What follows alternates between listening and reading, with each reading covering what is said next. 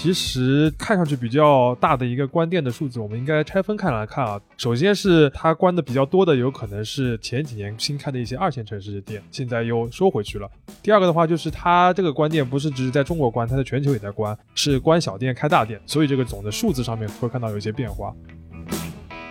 其实不太喜欢把哈优衣库和 Zara 放在一起说，他们在消费者的需求里面有一定的互相替代性。你今天不穿 Zara，你穿优衣库，或者你今天不穿优衣库，你穿 Gap 都是可以的。但是这几个公司在生产环节的话，其实完全是不同的。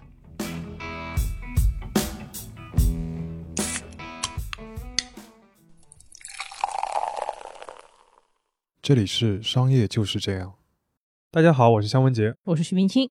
我们这档节目呢，主要是通过一些公司或者说产品的案例故事来给大家介绍商业模式的。读商学院的朋友可能对这套思路也比较熟悉了。大家一直会强调说，案例没有对错之分。但是在真实的商业世界里面，其实大家不会说什么案例没有对错之分，对吧？大家特别喜欢评判一个公司运营结果到底是好还是坏，或者对还是错，对吧？基于的一些依据的话，就比如说这个产品卖得好，那就说这个公司运营的好；或者它收入高，就说它运营的高。如果是一些公司运营的情况不太好的话，可能就是许多人就对它不太感兴趣，或者来质疑它这个整个的商业模式了。我们今天要讨论的话，就是一个 在中国看起来比较失败的品牌，叫 Zara。Zara 的话有一个母公司是西班牙的快时尚集团 Inditex。今天我们也一起讨论，就说 Zara 失败的话，其实就是一个从结果出发的判断。因为过去一个财年里面，Zara 在中国关了三十八家店，然后如果说是它的整个母公司 Inditex 集团的话，其实当年一口气在中国关了两百三十三家店啊，目前一共只剩下三百八十八家店。这个数字放在任何一个像样的连锁集团里面的话，都算得上是一个大溃败啊，甚至说可以算是溃不成军了。我们这期节目的话，很想尝试一件事情啊，就是说只用事实、数据或者说一些相关的分析的话，来看看，就是说我们能不能打破大家对于 Zara 一些固定的观念或者是一些流行的观点。我们来看，就是说这些数据的话，能不能帮助大家建立对 Zara 的一个新的印象。也就是说，大家现在直观的就觉得 Zara 或者说快时尚这个行业都不行了，Zara 这个公司也不行了。但是岳老师想要挑战一下，是吧？哎，我努努力吧。嗯，我呢是对快时尚行业真的是不算特别了解，只是一个单纯的消费者。但是岳老师呢，他是在今年我们那个第一财经杂志的四月刊上面刚刚来写过一篇关于 Zara 和他母公司的一个文章的，所以这次我就主要来提问题。所以岳老师就带领大家整个来盘点一下 Zara 和它的母公司到底现在是一个怎样的状况。当然还是打一个预防针啊，就是我们这期节目是一个很单纯、很客观的，基于数字和现实来讨论商业现象的。我们不涉及品牌其他面向的问题，也不表达其他面向的一些观点。嗯，如果对于其他面向问题有兴趣的话，可以去参考其他的资料啊。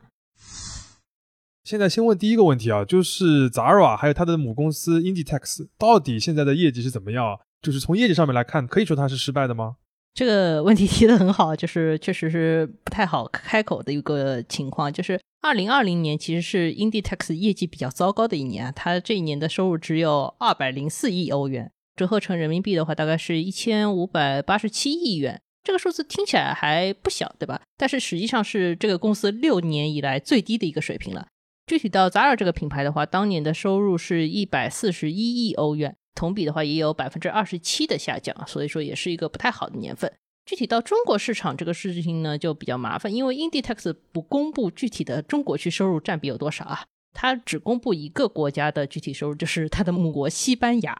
如果说来看欧洲以外市场的话呢，二零二零年在整个集团的收入中占比是百分之二十三点二。比二零一九年的水平呢，反而还上升了一点。就是说，不知道中国市场到底是贡献了还是没有贡献，这个事情我们不好说。但是另外有一个数字是可以观测，就是说，在二零二零年这一年里面，Inditex 在全球关了六百个店，中国的话就关了两百三十三个店。这个我们开头就说了，那就相当于中国的关店数量是全球的大概三分之一以上。这么说的话，它其实整个全球去年都是一个关店的一个状况。刚才提到了两个数字啊，一个是 Zara 一年关了三十八个店在中国，然后 Inditex 整个这个公司的品牌在中国关了二百三十三家店。这个在我们所谓的快时尚这个行业里边，到底是怎么样一个水平？怎么来理解这样一件事情？嗯，关店的话，你首先要有一个店才能把这个店关掉，对吧？好正确的一句话。对，这么看这个问题啊，就是 Zara 在这一轮关店潮之前的话，其实。之前的开店的规模也是很惊人的，就是哪怕它关了这么多店，我们还是经常能在商场里面看到这个牌子，就很能说明问题。我们去看了整个十年的数据以后，可以发现，就是说，Inditex 和其他几个快时尚品牌在中国市场的话，可能有一些周期性的差异。简单来说的话，就是说，大部分的快时尚品牌对于中国市场感兴趣是在北京奥运会之后，那个时候就是很多外企都对于中国市场感兴趣的一个阶段。但是 Zara 呢，比他们都要早一点。Zara 的话是二零零六年就进入中国市场的。等于说，其他品牌进来的时候，Zara 已经在那里等着他们了。其他品牌开始扩张的时候，Inditex 每年在中国已经要开一百多个新店了。那其实是一个非常激进的一个扩张策略。因为 Zara 来的比较早，Inditex 来的比较早的话，它也会比其他的品牌更早的进入到一个门店收缩的阶段。我们举几个例子啊，就说二零一一年，Inditex 在中国的净增门店数啊，就是每年。开店数量多还是少？这个数字第一次出现了同比下滑。就假设说前一年开了一百五十个店，这一年只开了一百二十个店，虽然还是在开店，但是开店的数量变少了。那相比之下，像 Gap、优衣库和 H&M 在二零一一年的话，就是还是在一个往上走的阶段。他们的这个开店数量变少这件事情的话，基本上要到二零一六年才开始出现。等到二零一七年之后的话，Inditex 每年在中国的净增门店数都是负的。但是就是说。我们再回到二零二零年，就是这波是属于过于凶猛了，以至于大家都看到，就是说这个公司好像只有关店没有开店的一个问题了。所以说，Zara 这个品牌在中国到达这样一个门店的这样一个巅峰，然后往下降，已经是在二零一七年就开始有这个拐点了。啊，对的。只不过就是今年比较厉害，我们才发觉了。嗯。但刚才有一个数字，岳老师你刚刚提到的，让我觉得很有兴趣啊，就是它开店猛的时候，就是它增长期一年要开到一百多家店，这个是不是也有点厉害了？哎，确实是有点厉害的。就是这个情况的话，其实是跟中国的整个一个商业地产发展周期有点关系的。因为那几年的话，中国确实是出现了很多的购物中心，他们有一些非常重要的需求，就是我要放一个很大的店在里面撑场面，就是所谓的主力店。Zara 又是一个什么样的品牌呢？就是如果大家稍微了解一下，就知道 Zara 这个品牌几乎不投广告。比如说优衣库就经常能看到它的广告，但是 Zara 你从来看不到它的广告。但是这个品牌呢，很舍得在门店上面花钱，你很少能看到那种很小的几百平米的 Zara 的门店，一般这个店要么不开，一开就是两层楼，对吧？这跟中国购物中心的需求的话，其实是正好能匹配上的。之前的话，我们还找了隔壁的新一线城市研究所啊，帮我们看了一下 Zara 过去几年它的门店在中国不同城市之间的分布状况，结果发现就是说，二零一三年的时候，Zara 有三分之二的店是开在一线和新一线城市的。结果中间有一段时间的话，二线城市的占比提升了，这可能就是说，因为二线城市也开始有购物中心了嘛，所以 Zara 就进去了。但是到二零二一年年初的时候呢，这个分布的结构基本上又变回到了二零一三年的水平，那就相当于二线城市的店又关了。别看 Zara 的这个动作比较激进的话，它其实这个过程中始终是在找一个市场结构的平衡，或者说怎么样分布会更好。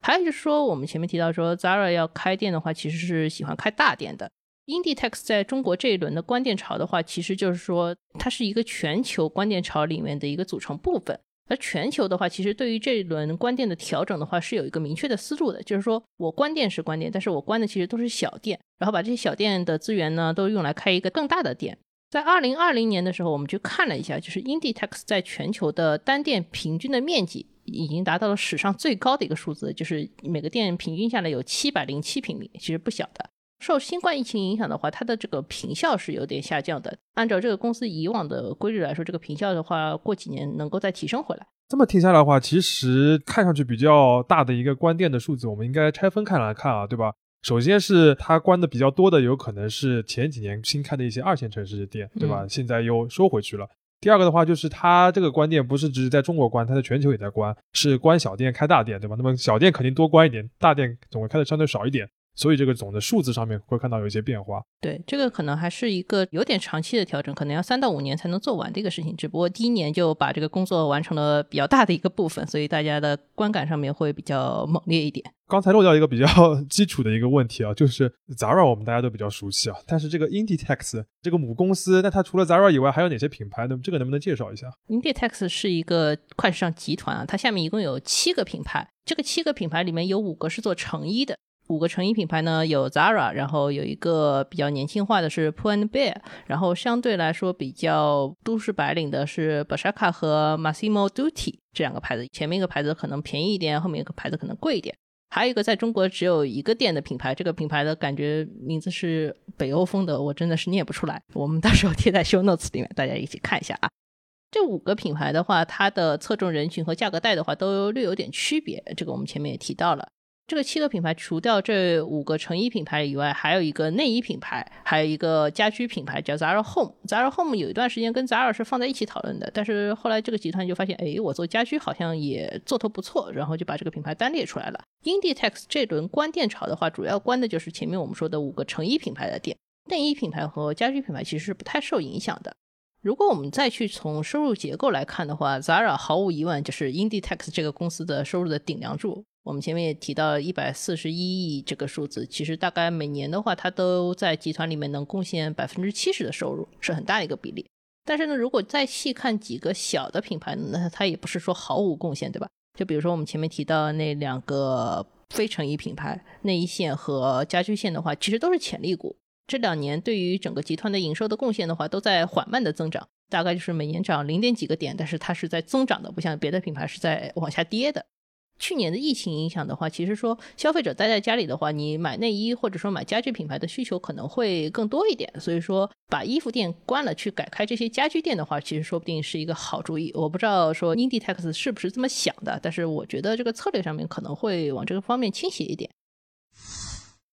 刚才岳老师的介绍的话，其实已经比较能够让我理解 Zara 这个关店潮是怎么样的，对吧？而且其中一个比较有意思的地方就是看关店潮，先得看开店潮，对吧？就是看这个增长和这个下降的这个整个的这个过程，能够比较好理解，相对来说也不会那么意外了，对吧？不过我们相对现实一点啊，就是在中国市场还是出现了那个新疆棉的一个争议的事件嘛，这个是不是对于品牌的关店也是有点怎么说加速了这样一个过程？这个事情的话，首先新疆棉事件是一个非常复杂的话题，我们在这里不就这个话题本身展开。其次的话，就是说，Inditex 这个集团的关店的策略，其实是在二零二一年年初就提出来的。那个时候，全世界都没有意识到新冠疫情，也没有出现新疆棉事件，所以它其实是一个比较早就开始做的事情。然后。当时做事情的速度就比较快，所以我觉得这个方面影响其实也不是特别大。嗯，这个时间点的这个差别其实蛮重要的。对的，但是从新疆棉这个话题呢，我们其实可以牵扯到另一个重要问题，就是说中国在 Inditex 这个集团来看的话，它到底是一个生产国还是一个消费国？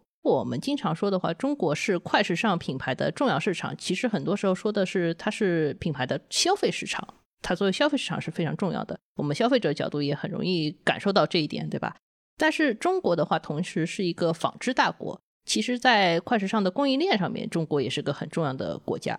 然后我们具体来看一下 Inditex 这个西班牙公司的产业链的话，就发现这个情况非常的微妙。我们看了一下二零二零财年的一个情况，就是说与 Inditex 有过业务合作的全球供应商的数量是超过一千八百个的，然后中国在里面占了四百一十二个，这个很可以理解，就是中国确实很重要，对吧？但是问题是，除此以外，Inditex 的供应商都在哪里呢？有很大一部分在西班牙、葡萄牙、土耳其和摩洛哥这四个地方加在一起的话，有六百八十七个供应商。这些地方的共同特点就是人工很贵，照理来说不应该去补偿，对吧？但是我在 Zara 的门店里面人肉的去看过一些，比如说具体的产品标签，结果发现就是说，在五六十个产地标签里面有不少是真的是摩洛哥和葡萄牙产的，这个在中国市场是比较少见的一个事情。这个好像是有点反常识的一个策略啊，就是快时尚嘛，不就是要快再加便宜吗？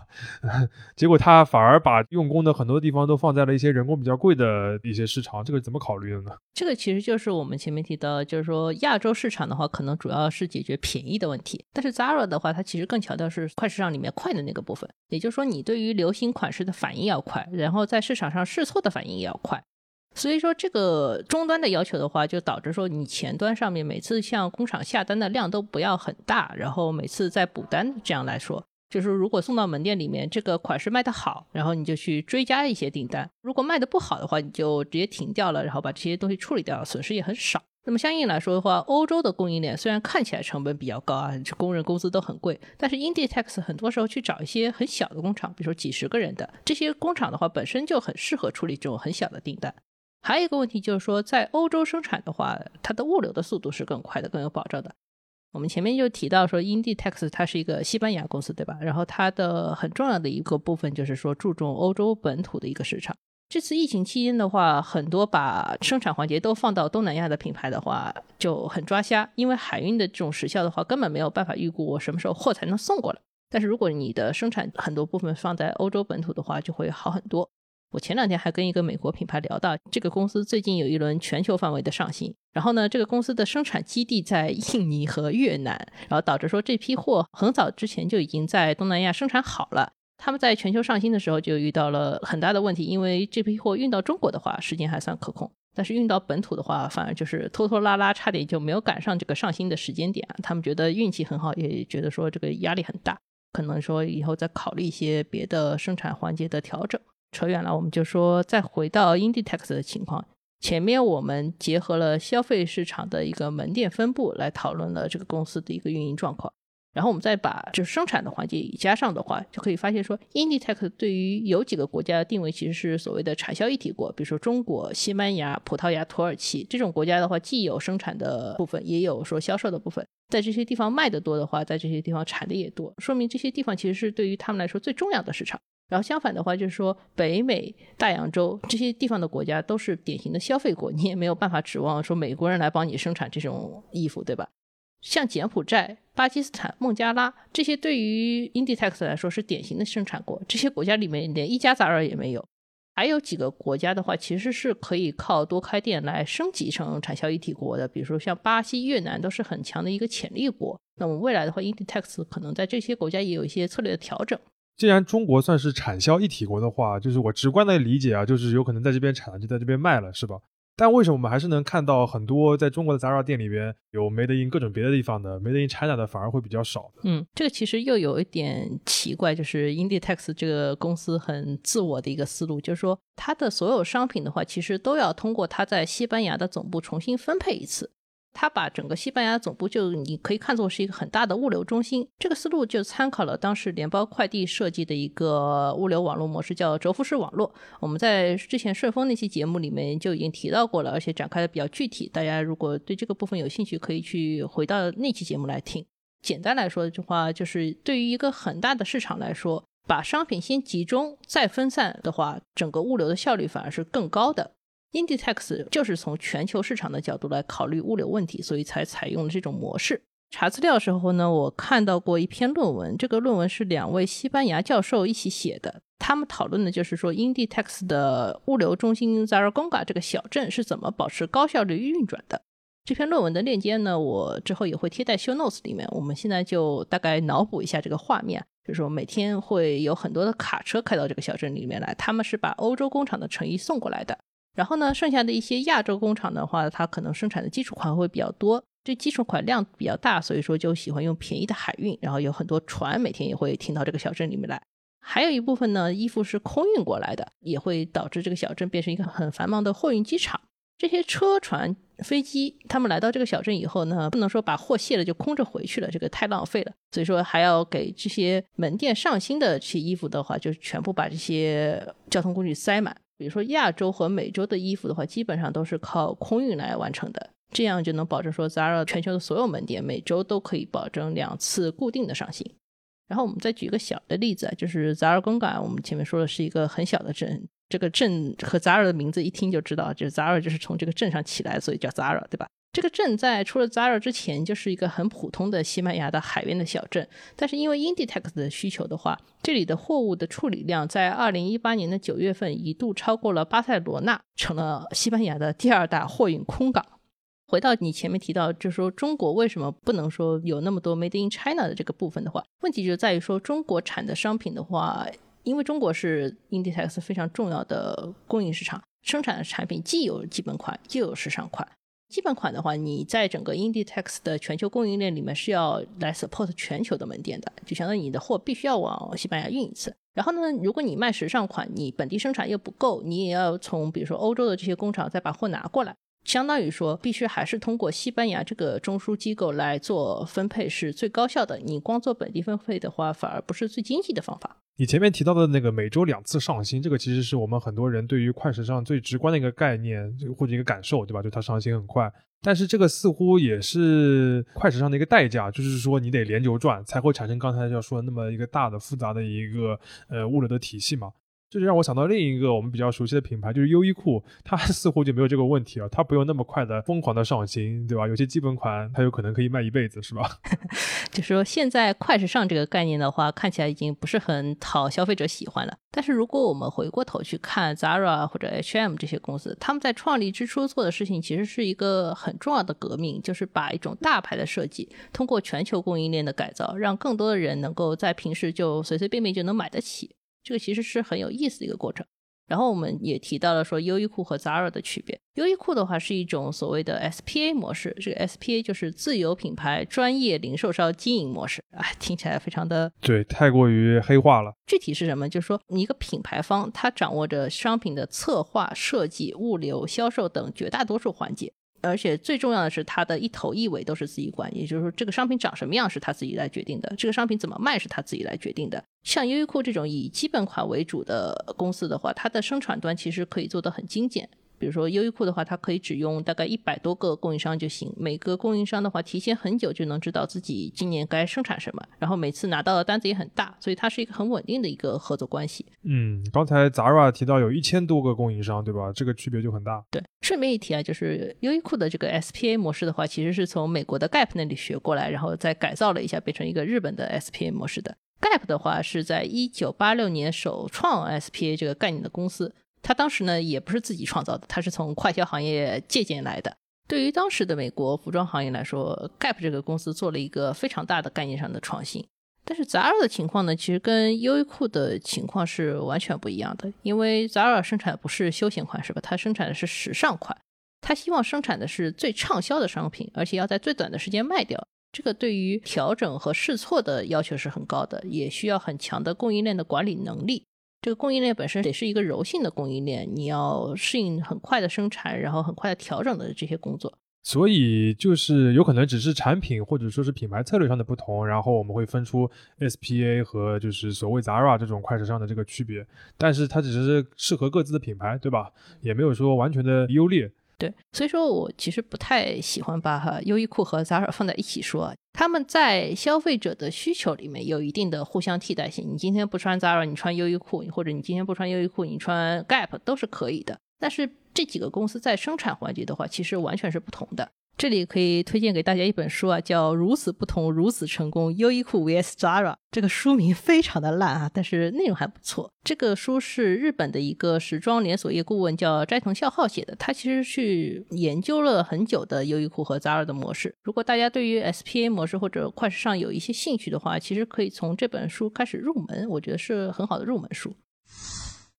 前面其实我们讲了很多是这个快时尚这个行业通用的一些入门的知识啊，包括一些门店啊、生产啊、流通啊方面的。反正我听完了感觉就是，我除了买，真的是对这个行业一无所知。不过作为这个中国的消费者，我觉得有一点我们还是可以多说到一下的，就是比较中国特色的一个事情，就是电商。在我们第一财经杂志还叫第一财经周刊的时候，就是二零一八年，我们有一个同事吴洋洋，他去参加过一次 Zara 的天猫超级品牌日活动。据说那个活动现场的氛围非常的奇怪，它更像是一个以服装为主题的当代艺术博物馆，然后有很多模特走来走去的，然后根本不会理你，还把 Zara 的大老板撞来撞去，对吧？然后那个店呢，当时还有一个特点，就是不卖衣服，所有的衣服你都得用天猫的 APP 或者 Zara 自己的 APP 来扫那个标签上的二维码，在网上去下单。哦，这个听上去不单单是奇怪，简直有点可怕，这个氛围。不过刚才你讲的这样一个体验的方式，让我们印象很深啊，就是所谓的新零售，对吧？我们前几年经常会看到这样的一些尝试，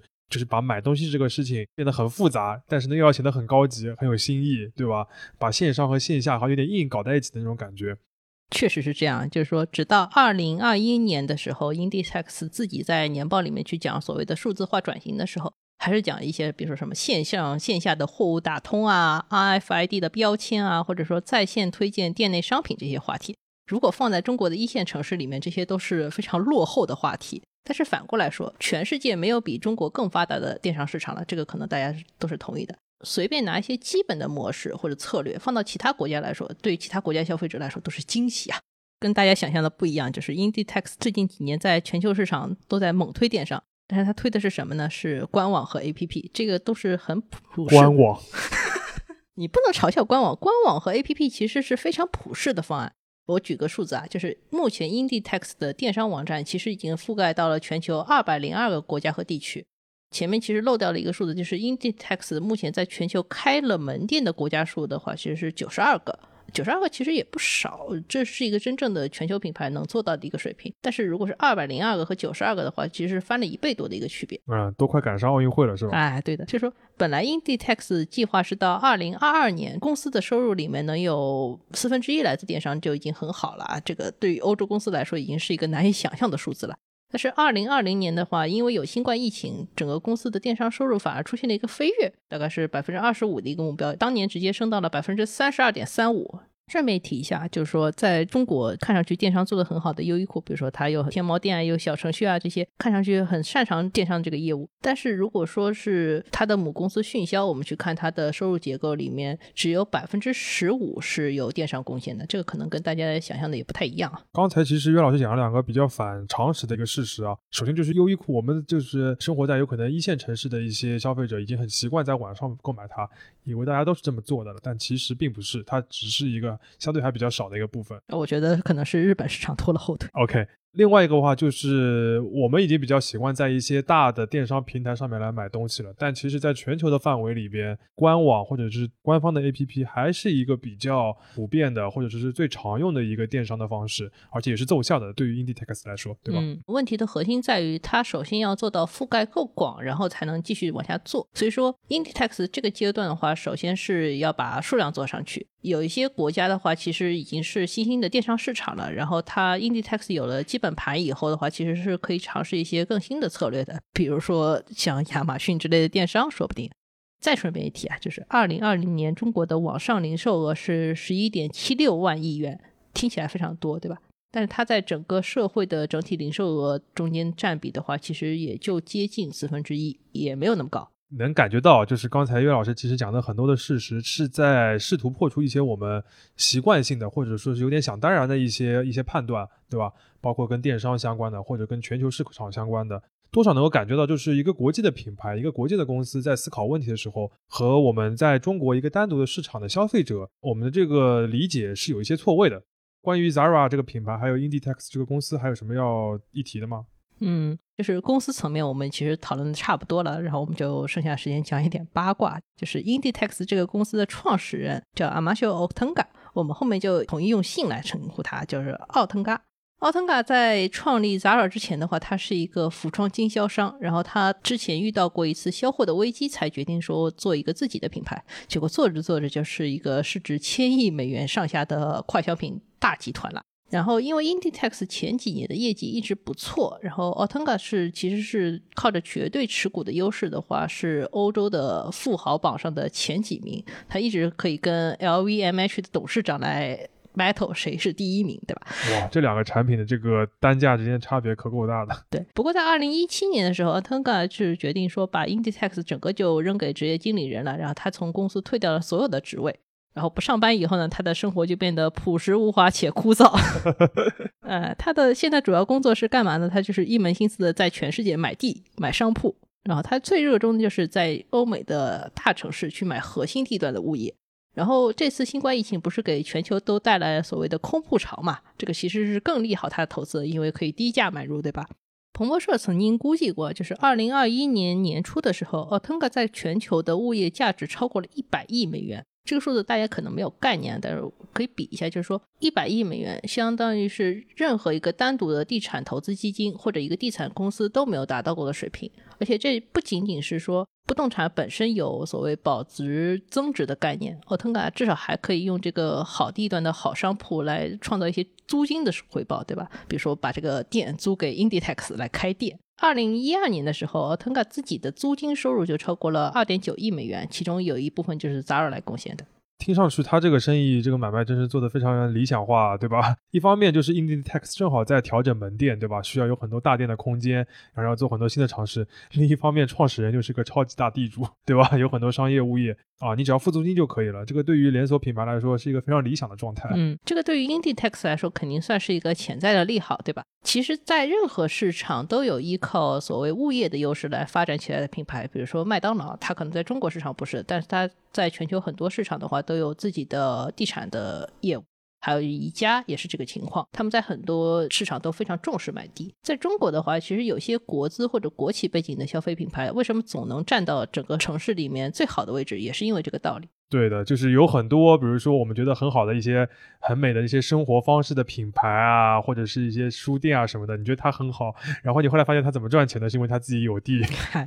呃，我觉得今天讨论下来的话，对于一个普通的中国的消费者，还是有一定的这个开眼界的这个作用的。就是像 Inditex 这个公司，它始终是按照一个全球的市场布局来做事情的，对吧？虽然中国市场占它很大的一个部分，但是它更多考虑的不是说我仅在这个市场能获得一个很高的增长，而是考虑全球的一个综合的情况。所以像物流啊、生产这些事情都非常的重要。所以哪怕 Zara 现在在中国有可能现在是一个比较失败的或者比较糟糕的一个状态，但也不影响它一个整体的全球的一个战略调整的布局，对吧？嗯，这个其实是，比如说一家欧洲的公司，或者说一个真正的全球公司的话，它可能会出现的一个问题，就是它会比较封闭，或者说有点自顾自发展的一个情况。真正的国际品牌的话，实际上随时要应对所在国家的市场或者政策的变化。然后，如果在这么复杂的局势下面，保持品牌自身的一个价值的统一是很困难的事情，很有可能就是有时候在不同的市场里面，你就会。觉得说这个品牌有一种分裂的感觉。举个例子啊，我在研究 Inditex 的过程中，看了这个公司很多年的全球门店分布数据，这个数字非常的冗长。然后这个表呢，每年都会有一些变化。有一些国家，比如说像叙利亚，这个国家里面的门店开着开着就没了，对吧？这有可能就是受到战争的影响。又比如说，今年这个国家还叫马其顿，下一年这个国家就叫北马其顿了。然后我有时候对着还是对不上的。这些事情好像跟商业有点关系，但是似乎又没有那么多关系。而且这两年的话，其实我们也能感受到，在商业世界里面产生影响的一些非商业的因素实在是太多了，对吧？有时候会让我们产生一种错觉，甚至可以让这些品牌，尤其是一些跨国的、全球化的一些品牌和它的产业链，有些怎么说手足无措吧，对吧？在这种情况下，做自己可能就是一个最难的一件事情。嗯，商业就是这样。感谢收听这一期的《商业就是这样》。你可以在苹果播客、小宇宙、喜马拉雅、网易云音乐、QQ 音乐等平台收听我们的节目。